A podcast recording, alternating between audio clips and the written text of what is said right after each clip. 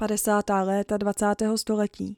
Los Angeles byl plné dívek toužících po slávě a úspěchu v Hollywoodu a které se rozhodly následovat své idoly v herecké či modelingové kariéře. Dívkám, které se setkaly s mužem jménem Harvey Glatman, se tento sen stal osudným. Jmenuji se Lana a tohle je podcast Holka z forenzního.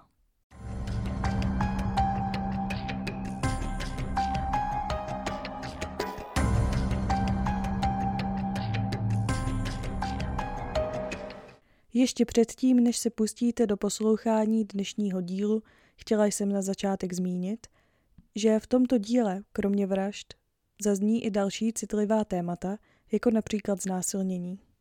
Harvey Murray Glatman, který byl také později známý jako The Lonely Hearts Killer, byl jediné dítě Alberta a Ophelia Glatmanových. Narodil se 10.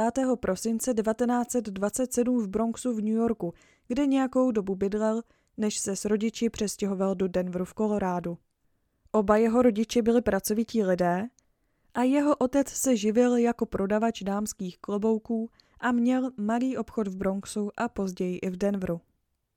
Byla to Harveyho matka, kdo si jako první všimnul jeho neobvyklého chování a to již od raného dětství.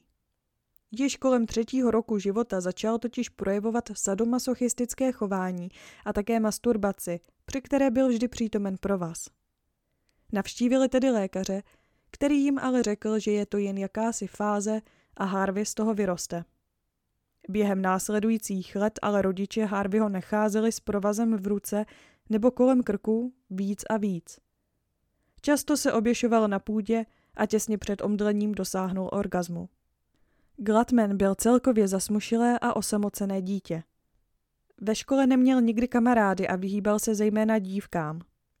Na střední škole byl nadprůměrným studentem, ale nebyl moc atletický, za co se mu děti smály. Podílel se ale na různých aktivitách, například chodil do skautu nebo do hudebních kroužků, také se učil fotografování a dokonce se stal posríčkem, což byla jeho první malá práce. Od svých deseti let měl Glatman sebevražedné myšlenky a kolem 12. roku se mu děti ve škole začaly smát kvůli jeho vzhledu, ale vlastně i povaze. Děti se mu smály za to, že je neobratný, stydlivý, že má odstáté uši, akné, silné brýle a také se mu smály za jeho tiky a koktání. Během školních let si kvůli této šikaně vybudoval averzi vůči ostatním, a to hlavně vůči ženám.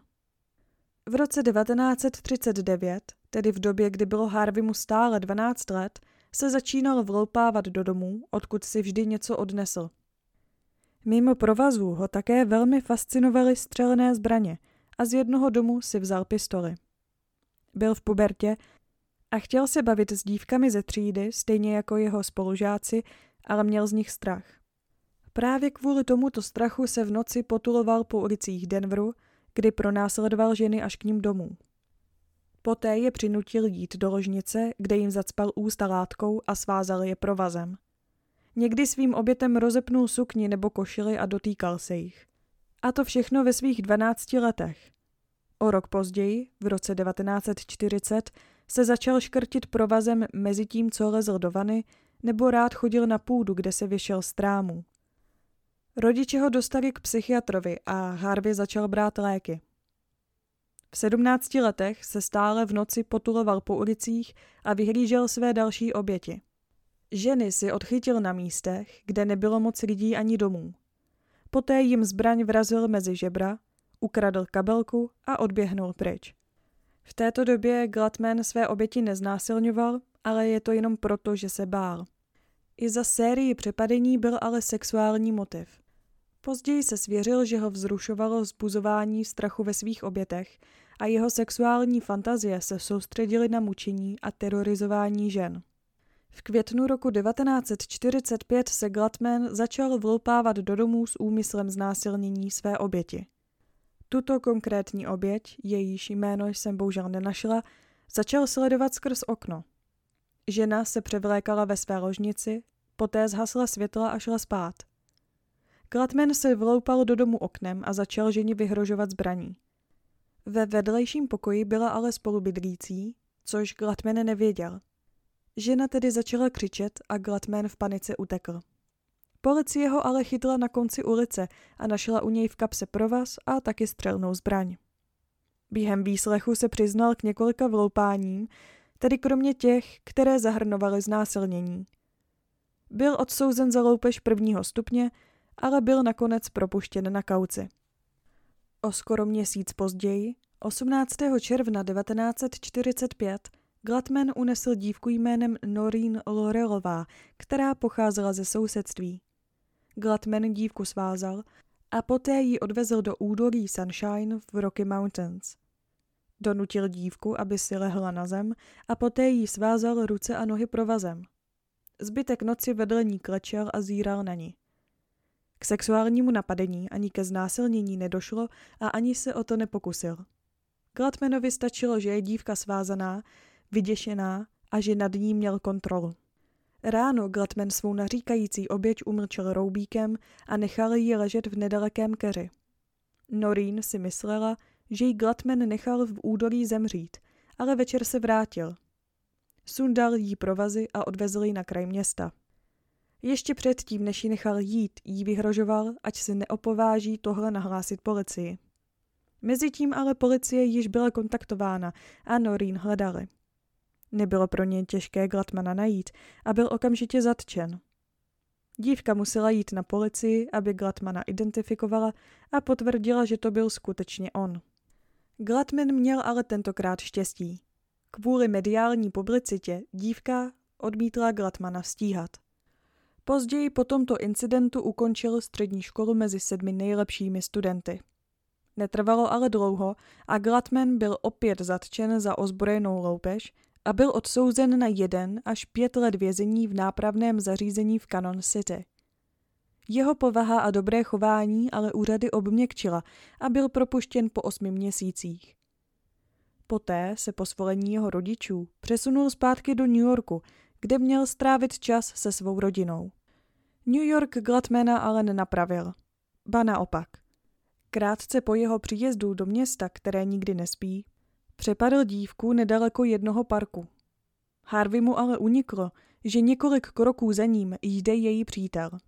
Když přítel dívky zaznamenal, že je v nebezpečí, začal se s Glatmanem prát, ale Glatman ho bodnul do ramene a poté utekl. Harvey ale utekl s dívčinou kabelkou, která se stala poté jeho trofejí. Týden po tomto útoku se v novinách začaly objevovat titulky, které mluvily o pachateli, kterému se říkalo Phantom Bandit. Tento neznámý útočník sledoval mladé dívky, které přepadával na autobusových zastávkách a vyhrožoval jim, že pokud budou křičet, na místě je zabije. Klíčový byl totiž útěk zdravotní sestry jménem Florence Hydet a také dvou dívek Evelyn Birch a Beverly Goldstein. Policii naštěstí netrvalo dlouho a pachatele dopadli. A ukázalo se, že pachatelem nebyl nikdo jiný než 18-letý Harvey Murray Gladman. Také se ukázalo, že zbraň byla pouze hračka a tak byl odsouzen k pěti až deseti letům v nápravném zařízení Elmira, a to v říjnu 1946. Později byl přesunut do nechvalně známého vězení Sing Sing, kde skončila například i vražetkyně Ruth Brown Snyderová, o které jsme se bavili v případu 15. Harvey měl ale na tyhle věci štěstí a opět si odseděl minimální trest a v dubnu 1951 byl propuštěn na podmínku. Ve vězení se naučil opravovat rádia a televize, což mu poté nabídlo nějakou práci. Po propuštění z vězení se vrátil zpět domů ke svým rodičům. Jedna z podmínek k propuštění z vězení Sing Sing bylo také psychiatrické vyšetření a následná léčba. Vyšetřili ho celkem tři psychiatři, kteří zjistili, že Gladman trpí schizoidní poruchou osobnosti a také trpěl psychoneurózou se sadomasochistickými impulzy. Lékaři také zjistili, že se Gladman nenáviděl a všechny tyto věci dělal proto, aby dostal trest. Lékaři viděli, že Harvey má šanci na nápravu a vedení normálního života a tak se mu snažili pomoct, jak jenom mohli. Jak už jsem zmiňovala, Harvey po propuštění ze Sing Sing bydlel v Kolorádu se svými rodiči a to až do smrti svého otce, což bylo v roce 1952. Tato událost ho poznamenala a Harveymu se vrátily sebevražedné myšlenky. O sebevraždu se pokusil, ale neúspěšně. Za nedlouho po prvním pokusu si koupil 100 léků na spaní, které ale nakonec vyhodil. Po smrti svého otce nadále bydlel s matkou a vydělával si primárně jako opravář televizí. Už to vypadalo, že se Harvey doopravdy napravil, ale ve skutečnosti se v něm praly jeho sexuální fantazie a nastal vnitřní boj. Začal tedy opět po nocích sledovat dívky, ale tentokrát nedošlo k žádnému napadení. Postupem času si našel nový koníček a tím byly pornografické časopisy a fotografie, které jeho fantazie na nějakou dobu dokázaly uspokojit. Skoro všechny své peníze utrácel právě za tyto časopisy a fotografie a začal snít o tom, že by sám chtěl takové fotografie pořizovat. Věřil tomu, že se v Denveru najdou dívky, které pro něj budou pózovat, jak by on chtěl, pokud jim dostatečně zaplatí. Tedy svázané s roubíkem v ústech. Začal tedy chodit na umělecký kurz, kde se znovu učil fotografování. V této době si také vymyslel nové jméno a začal si říkat Johnny Glenn. Našel si totiž dvě modelky a snažil se chránit svou identitu před policií.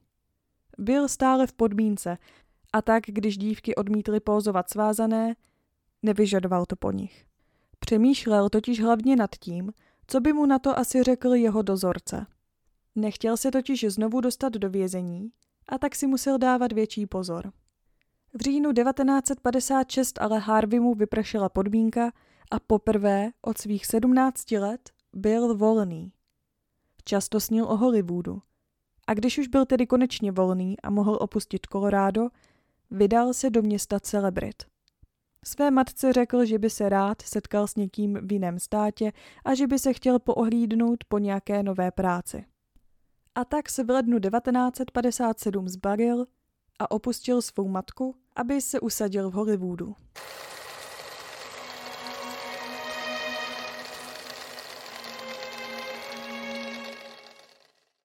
Glatmanovi přišlo, že je Hollywood plný pro tehdejší dobu populárních pin-up modelek, které se objevovaly v kalendářích, reklamách, lehtivých časopisech a zkrátka skoro všude. A Los Angeles bylo skutečně plné dívek, které toužily následovat Marilyn Monroe, Grace Kelly a nebo třeba Elizabeth Taylor. Postupem času mu ale začalo docházet, že modelky, které už měly něco za sebou a měly rozjeté kariéry, Měli po boku své manažery, kteří řídí každou vteřinu jejich života a pravděpodobně by se ani nedoplatil. Začal tedy navštěvovat ateliéry, kde mohli fotit i amatéři. A začal se poohlížet po modelingových agenturách. Harvey si ale uvědomil, že tyto modelky pravděpodobně pózují pro další desítky mužů a tomu poměrně vadilo. Navíc se v něm probudily stejné pocity, které zažíval během puberty a které ho dostaly do vězení. Modelky, které udělají vše, co jim on řekne, ho už nezajímaly. Chtěl někoho, kdo mu bude při návrhu focení fotek, kdy je modelka svázaná, oponovat. Chtěl modelku, kterou bude moct svázat násilím a poté jí násilím dát troubík, aby si užil pocit moci. Chtěl v modelkách vidět pravý strach. Netrvalo dlouho a jednu takovou modelku si našel. Nelíbilo se mu ale, že mu dívka vyhověla a nevzdorovala a tak si vyfotil pár jejich fotek v motelovém pokoji a pak ji odvezl domů. Glatman ale rozhodně nebyl hloupý. Snažil se být co nejvíc opatrný.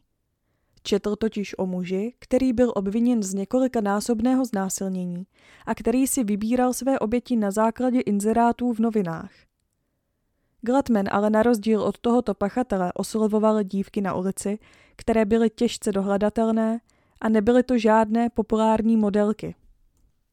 V roce 1957 se vrátil zpět do Denveru za svou matkou, kdy jí oznámil, že si našel práci jako opravář rádií a televizí a že by v Los Angeles chtěl jít zpět do školy, aby si obnovil své vzdělání.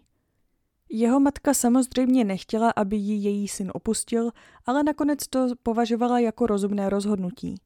Nic netušící Ofélie Glatmanová mu dala peníze a Harvey se vrátil zpět do Hollywoodu. V této době vlastnil sbírku fotografií a malovaných obrázků v hodnotě 500 dolarů, které si společně s fotoaparátem uchovával v železném kufříku. Také si pořídil zbraň, což bylo proti kalifornskému zákonu.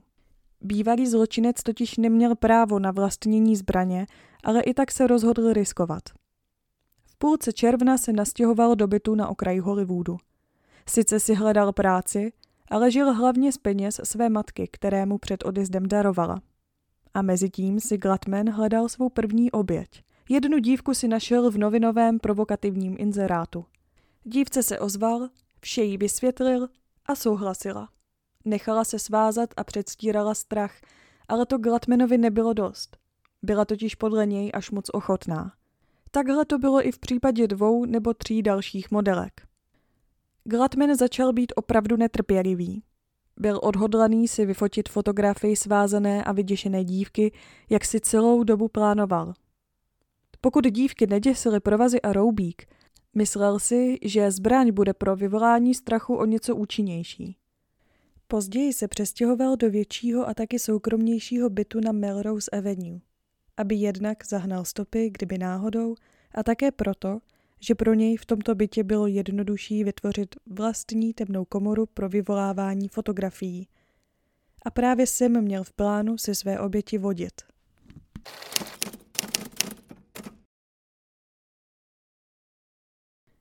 Dozvěděl se o dívce jménem Lynn, která byla původně z Floridy a do LA si přestěhovala teprve nedávno. Glatman na ní neměl telefon, ale měl její adresu a tak se odhodlal ji navštívit. Když s třesoucí se rukou zaklepal na dveře bytu na West Hollywood, otevřela mu mladá blondětá dívka. Glatman se dívce představil jako Johnny Glynn a vysvětlil jí, že hledá Lynn a také proč. Dívka, která mu otevřela dveře, se jmenovala Betty a řekla mu, že Lynn zrovna není doma. Glatman se ale Betty zeptal, jestli by mohl jít dovnitř, aby si prohlédnul portfolio Lynn. Betty trochu váhala, ale měla doma návštěvu a tak Harvey ho pustila do bytu. Když si Glatman prohlížel fotografie dívek v obývacím pokoji, zaujala ho fotografie jedné blondýnky.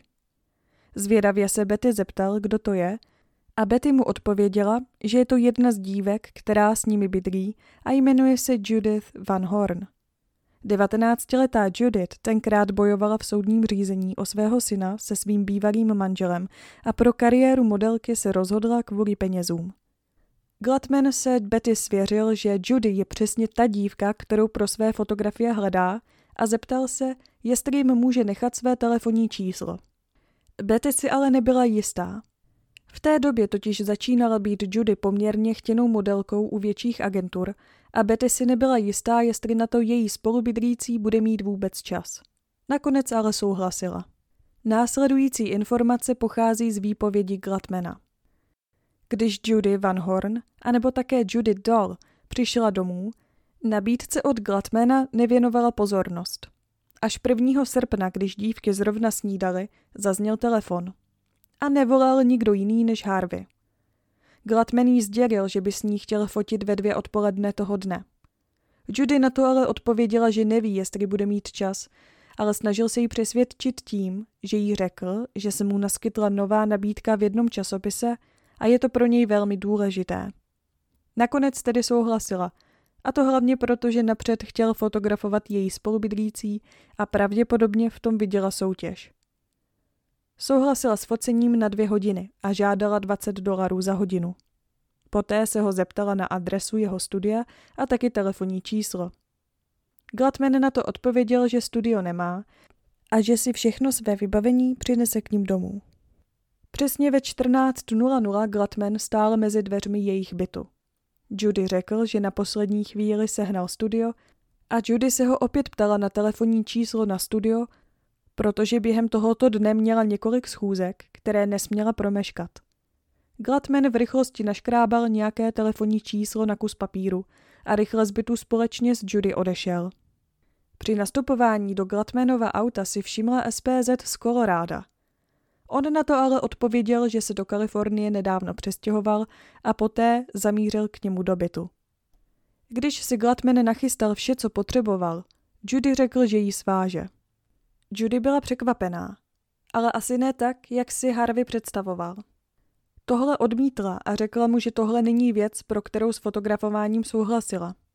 Gladman jí ale vysvětlil, že fotografie je pro kriminální časopis a musí vyfotit svázanou, vystrašenou dívku v rukách sexuálního násilníka. Svázal jí ruce a nohy a z kusu hadru udělal roubík. Při pohledu na ní v takovém zranitelném a bezbraném stavu věděl, že v ní ten pravý strach, o kterém tak snil, doopravdy vyvolal. Vyfotil pár fotek Judy, jak sedí svázaná na židli. Pro další set fotek jí rozepnul svetřík a svléknul jí sukni. Vyfotil dalších pár snímků a poté začal Judy osahávat. Později si šel pro zbraň, kterou namířil na Judy a řekl jí, že bude dělat všechno, o co si Glatman řekne. Později jí sundal roubík a začal jí vyhrožovat, že pokud bude křičet, tak ji na místě zabije. Judy mu slíbila, že křičet nebude a snažila se ho přesvědčit, aby ji pustil, že policii nic neřekne. Začala mu také říkat o svém osudu, s pocitem, že by ho to mohlo obměkčit. Začala mu tedy říkat, že se zrovna rozváděla a snažila se získat svou 14-měsíční dceru do své péče. Soudní proces o svěření dcery do její péče měl proběhnout hned další týden. Judy ho nakonec přesvědčila, aby dal pistoli pryč.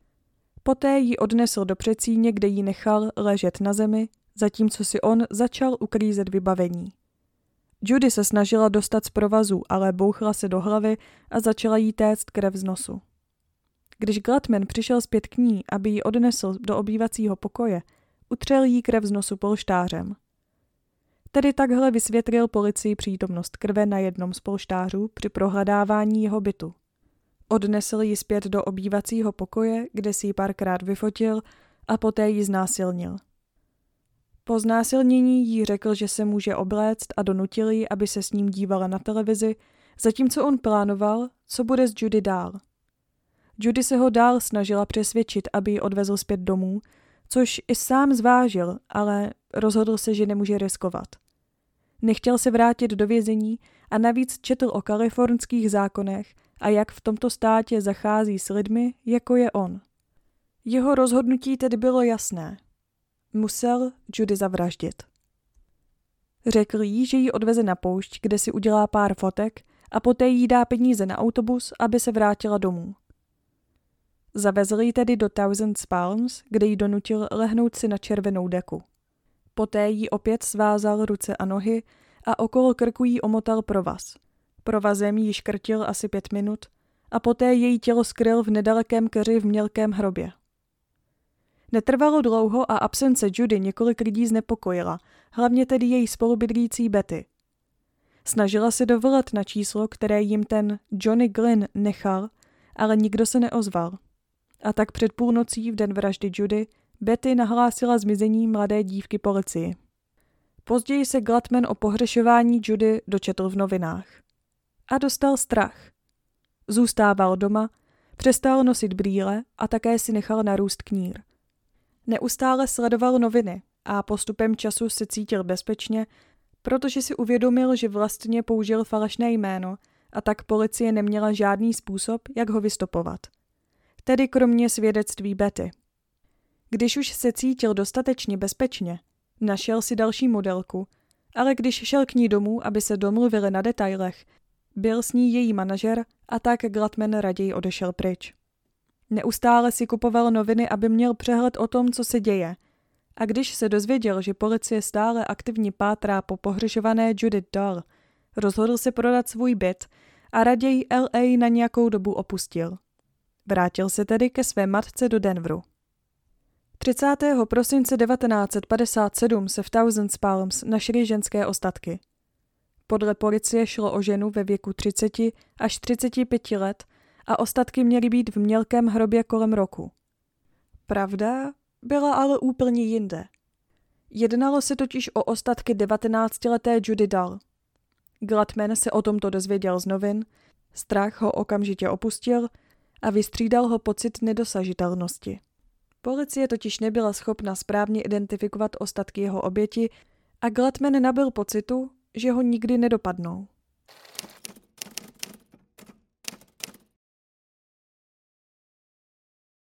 V březnu 1958 se Gladman opět přestěhoval do Los Angeles, ale tentokrát do bytu mimo Hollywood. Jeho identita jménem Johnny Glenn byla pryč, přece jenom se jí musel zbavit, aby ho nikdo nenašel, ale stále řídil stejné auto s kolorádskou poznávací značkou. Gladman ale neváhal a vytvořil si novou identitu. Tentokrát si říkal George Williams. Jeho další obětí byla 24-letá matka dvou dětí, Shirley Ann Bridgefordová. Po rozchodu se svým přítelem žila se svou matkou.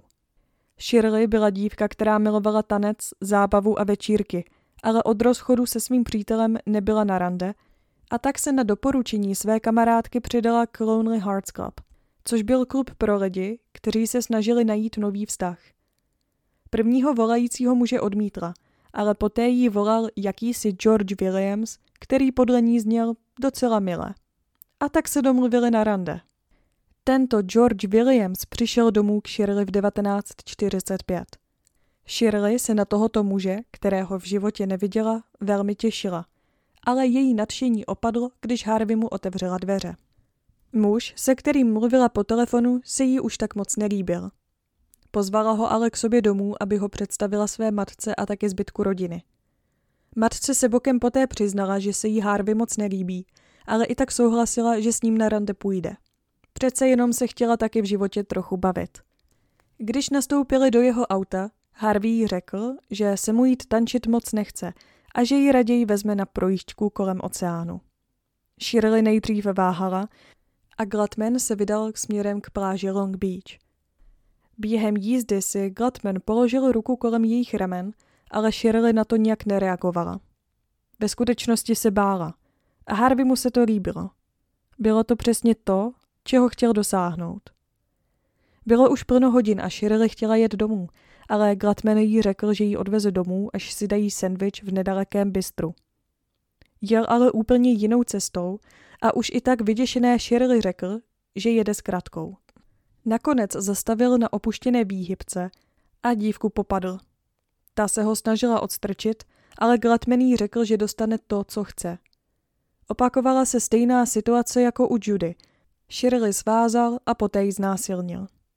Poté jí rozvázal nohy, ale nechal jí svázané ruce a řekl jí, že je sobotní noc a mají plno času. A tak budou jezdit po okolí. Opět se rozhodl, že Shirley musí zavraždit. Nechtěl riskovat to, že by ho tato dívka nahlásila na policii za únos a znásilnění. Přemýšlel ale nad tím, jestli by se to vůbec dalo považovat za únos, protože do auta s ním sedla dobrovolně. Nakonec se rozhodl jet do jednoho údolí. Zrovna svítalo a Shirley řekl, že než ji pustí domů, chce si ji vyfotit. Shirley mu ale řekla, že si musí sundat boty, protože v podpadcích nemohla na kamenitém povrchu chodit. Poté jí ale boty nasadil zpět, protože chození po kamenech bylo až moc bolestivé. Gladman si našel místo, kam umístil stativ a červenou deku. Svázal Shirley ruce a nohy, několikrát si ji vyfotil a poté vytáhl provaz, kterým uškrtil svou první oběť. Shirley zavraždil stejným způsobem jako Judy. Škrtil ji pět minut tím stejným provazem. Když ji zavraždil, svlékl jí kalhotky, protože se bál, že na nich budou otisky prstů a její tělo ukryl v mělkém hrobě v křoví. Před odchodem jí ale vyleštil pásek a knoflíky u oblečení, aby zakryl otisky prstů. Z peněženky jí vzal 30 centů a nějaké její oblečení pohodil do jiného keře a z místa činu odjel. O několik dní později se v novinách objevily zprávy o zmizení Shirley Ann Bridgefordové.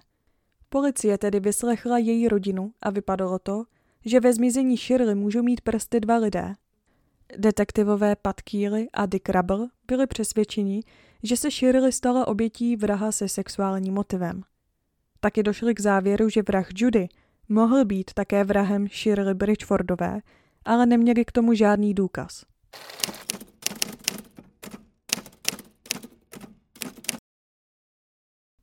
Gladman si pro ochranu identity opět změnil vzhled. Nechal si růst knír, jindy se zase ohoril, někdy nosil brýle, někdy ne. Měl radost, že mu prošla další vražda a že měl navrh policie. Protože policie si s tímto nevěděla rady. Myslel si, že pokud stále bude měnit identity, Bude moct vraždit, jak dlouho bude chtít, když mu to tak lehce prochází. V čase mezi vraždami si také našel práci a znovu začal pracovat jako opravář televizí a rádií. Když se v červenci 1958, tedy rok po vraždě Judy, o jejím případu nic nepsalo, a vlastně ani o případu Shirley Bridgefordové, a vypadalo to, že po něm policie nepátrá, začal fotit modelky znovu. Tentokrát si našel pin-up modelku jménem Angela Rocas, vlastním jménem Ruth Rita Mercado, která žila nedaleko Glatmana. Ruth Mercado, která za druhé světové války byla součástí vzdušných sil, pocházela z New Yorku. Nějakou dobu ale žila na Floridě a poté se přestěhovala do Kalifornie. Pracovala také jako striptérka, ale rozhodla se pro kariéru pin-up modelky. Ve svém bytě měla malé studio. Měla i své vybavení, několik foťáků, stativů a filmů pro případ, že by někdo z fotografů něco potřeboval. Harvey ji zavolal a domluvil si s ní schůzku. Když ale Glatman přišel k ní domů, Ruth mu řekla, že se necítí moc dobře a že s ním fotit ten den nechce. Odešel tedy, rozzuřený a odhodlaný jí něco udělat. Hned druhý den přišel Glatman k ní do bytu znovu, ale světla byla zhasnutá. Šel tedy do nedalekého spody, kde si dal pár piv, než se šel podívat, jestli už je dívka doma. A byla. Zaklepal na dveře a když Ruth otevřela, s pistolí namířenou na Ruth ji zahnal do bytu. Malého psa, který na něj štěkal, zavřel do koupelny a Ruth donutil jít nahoru do ložnice, kde ji svázal a zacpal ústa roubíkem. Poté ji nechal v ložnici, zatímco jí procházel byt. Tentokrát měl na sobě ale červené gumové rukavice, aby nezanechal žádné otisky prstů. Každou vraždou byl Glatman chytřejší. Poté se za dívkou vrátil do ložnice, kde jí vyhrožoval pistolí, sundal jí provazy a donutil ji svléknout se a poté ji znásilnil.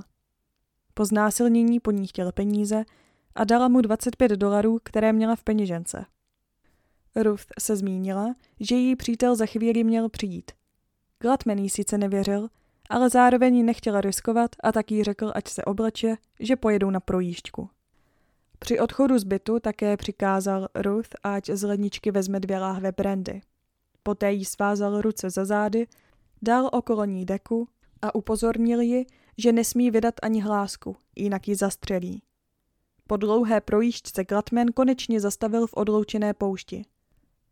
Ruth donutil, aby s ním v poušti zůstala snad celý den pod horkým červencovým sluncem. Opakovaně ji znásilňoval a mezi znásilněním si ji fotil. Krátce po setmění jí Glatman přikázal, ať se obleče, že jedou pryč. Poté ji odvezl na jinou izolovanou poušť, kde na zem položil již známou červenou deku, kterou použil při vraždě Judy a Shirley. Ruth svázal a poté ji uškrtil stejným způsobem jako své dvě předchozí oběti. Po vraždě se zbavil některých jejich věcí, například hodinek, dokladů a také silonek. Poté pomalu jel zpět do Los Angeles. Když o několik dní později v novinách neviděl žádný článek o zmizení Ruth Mercado, znervózněl. Domácí této dívky nahlásil její zmizení v celku pozdě a policie nevěděla, jak s tím naložit, a tak se snažili tohle novinám nepředat. Glatman jako vždy chvíli zůstal mimo dosah, kdyby náhodou. Chodil do práce a v září se přestěhoval do nového bytu. V polovině října si také řekl, že je podivné, že o zmizení Ruth Mercadu nikdo nemluvil a že může být klidný. A připravený vraždit znovu.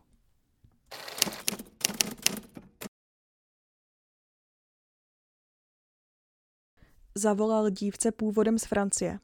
Jmenovala se Diane a zrovna si otevřela svou vlastní modelingovou agenturu a také studio na Sunset Boulevard.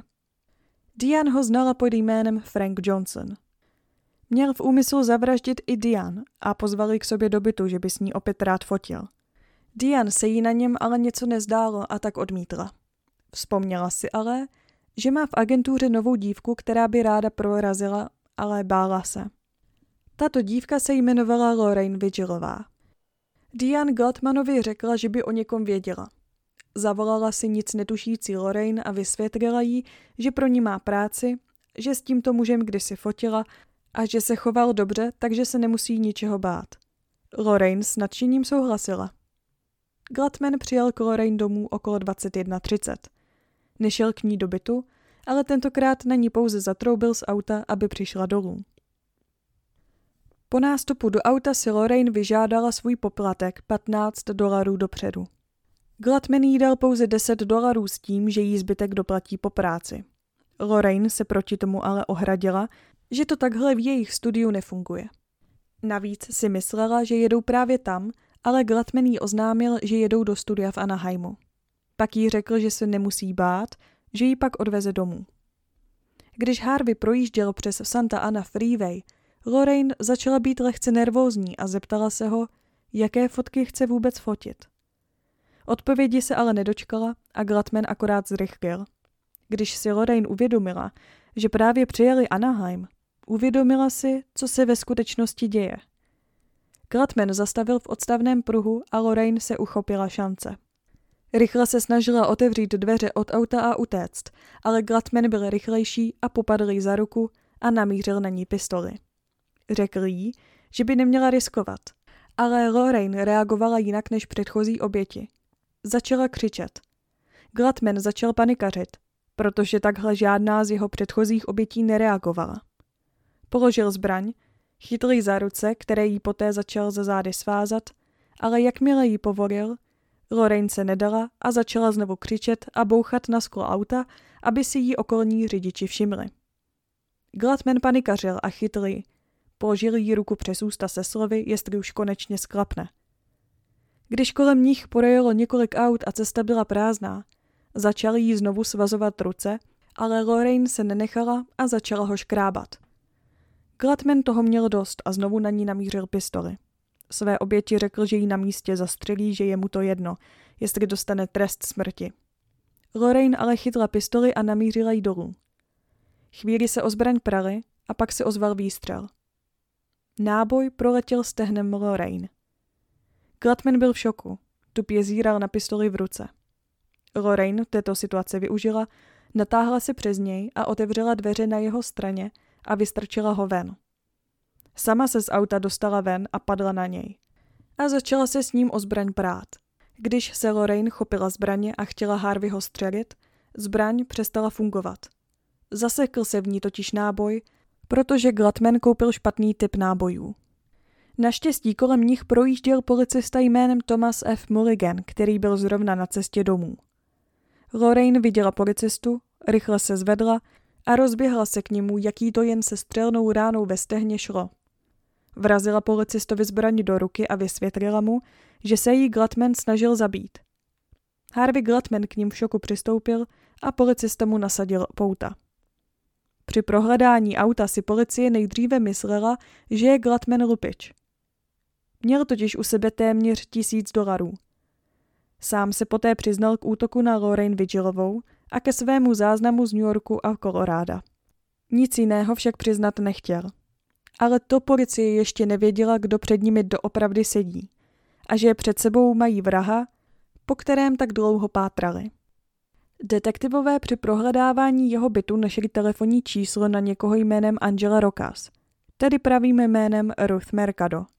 Glatman podstoupil detektor lži a při zmínění jména Angela se zhroutil a začal vyprávět o svých obětech. Policii poté vzal na místa činu, kde ukryl těla svých obětí. Policistům také sdělil informaci o svém kufříku na nářadí, kde měl uložené fotky všech svých obětí. Glatman také vzal policii na místa činu, kde ukryl těla svých obětí a v jeho bytě potom našli právě tento kufřík na nářadí. Glatmanovy fotografie byly také použity jako důkaz u soudu. Nebylo pochyb, že je Harvey Glatman vrahem. Během soudního procesu se jeho matka zhroutila. Omlouvala se za činy svého syna a označila ho za nemocného. Psychiatrické vyšetření však ukázalo, že Harvey netrpěl žádným psychickým onemocněním a za své činy byl plně zodpovědný.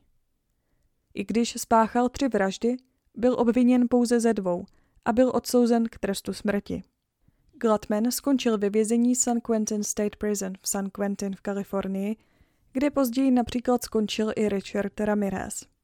Trest smrti pro 31-letého Harveyho Glatmana byla zelená místnost, což byla plynová komora.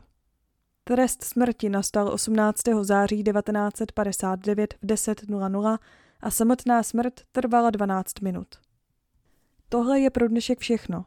Doufám, že se vám tento přenahraný díl v rámci možností líbil. Pokud posloucháte jinde než na YouTube, tak fotky k případu klasicky najdete na Instagramu, který také najdete v popisku. Děkuji vám za poslech a snad se uslyšíme u dalšího případu.